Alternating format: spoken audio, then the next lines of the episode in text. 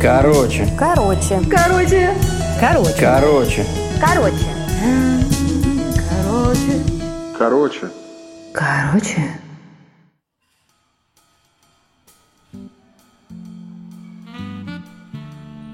Семья была образцовой. Папа – второй секретарь горкома, мама – начальник отдела на заводе и сын Мишенька – спортсмен и отличник. В институте Миша женился на Ирочке, милой одногруппнице из соседнего дома. Не то чтобы это была первая любовь, но предыдущая Катерина не понравилась родителям. Старше, в разводе, с ребенком. Разве может молодой парень разобраться, что это не пара? Параллельно строил карьеру. Получил высшее, пошел на завод.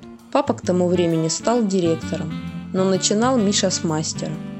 Продвигался вверх и в итоге оказался заместителем у отца.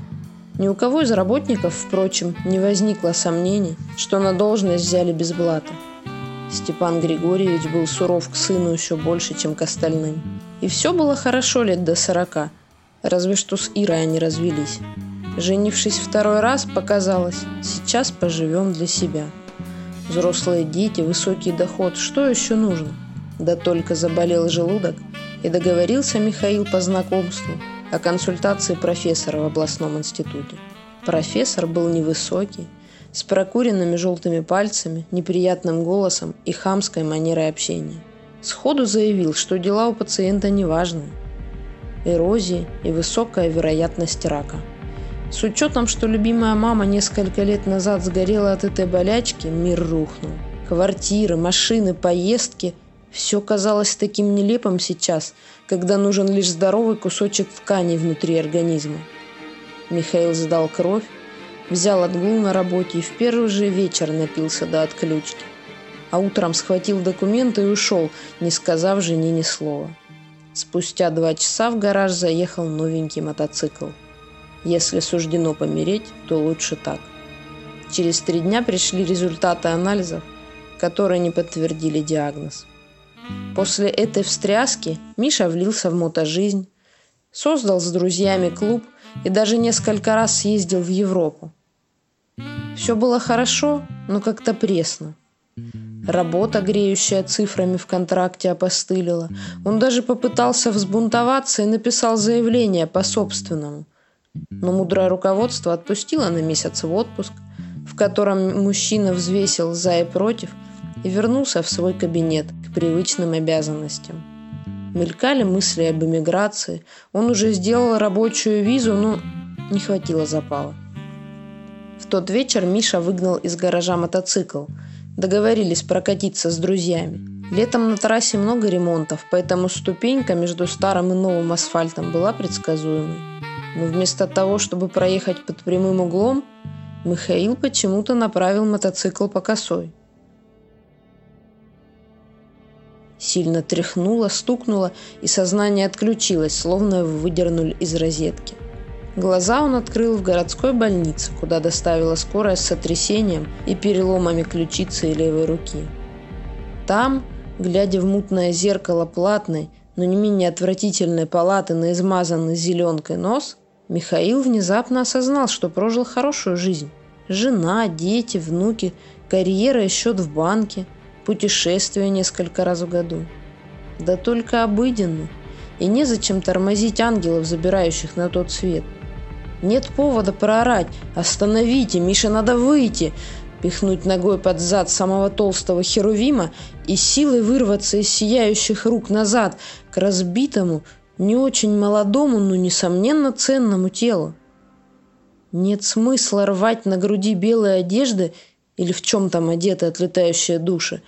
Рявкнуть «Живым не дамся! Я здесь еще не закончил!» Что? Что, черт возьми, такого было в жизни, после чего не жалко и умереть? Михаил устало присел на кровать, поморщился и подумал, что всегда мечтал о собаке. Прошел год. Будильник заиграл проигрыш любимой песни. Миша каждое утро удивлялся – Почему не сподобился раньше заменить стандартную мелодию на ту, от которой сразу хочется вскочить, сбегать в душ, выгнать из гаража железного коня и мчаться на работу? Работа осталась прежней, но не такой уж и нудная без опостылевшего дресс-кода, на которое начальству оказалось наплевать. За последние месяцы Михаил создал ряд проектов, большинство из которых приняли на ура, повысили за это оклад и добавили нового сотрудника, разбирающего эту чертову рутину. Благотворительность, конечно, пропустили неохотно, но нововведения принесли столько прибыли, что расходы покрылись с лихвой. Михаил медленно проехал через пропускной пункт, кивнул охраннику и поставил мотоцикл у самого крыльца – с удовольствием потрепал двух здоровых дворняк, весело примчавшихся из-за угла здания. Мимоходом отматерил сторожа за то, что не привязал их после ночи. Эти псы появились, когда фирма взяла под крыло старый приют с умирающими животными и не менее умирающим бюджетом. Миша поднялся в кабинет, распахнул окно, потянулся до хруста в каждой косточке и радостно гаркнул по телефону. «Леночка, Сделай мне кофейку. Хорошо, что не поехал в путешествие, думал он, глядя в окно на развалившихся у будки собак.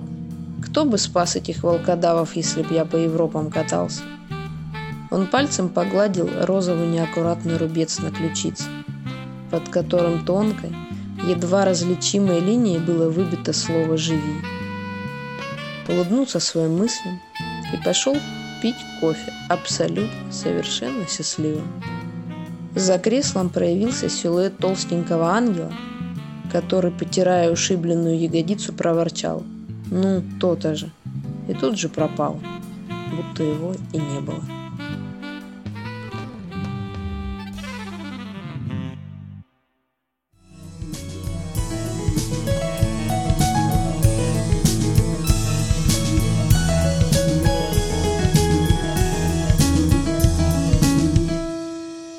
Короче,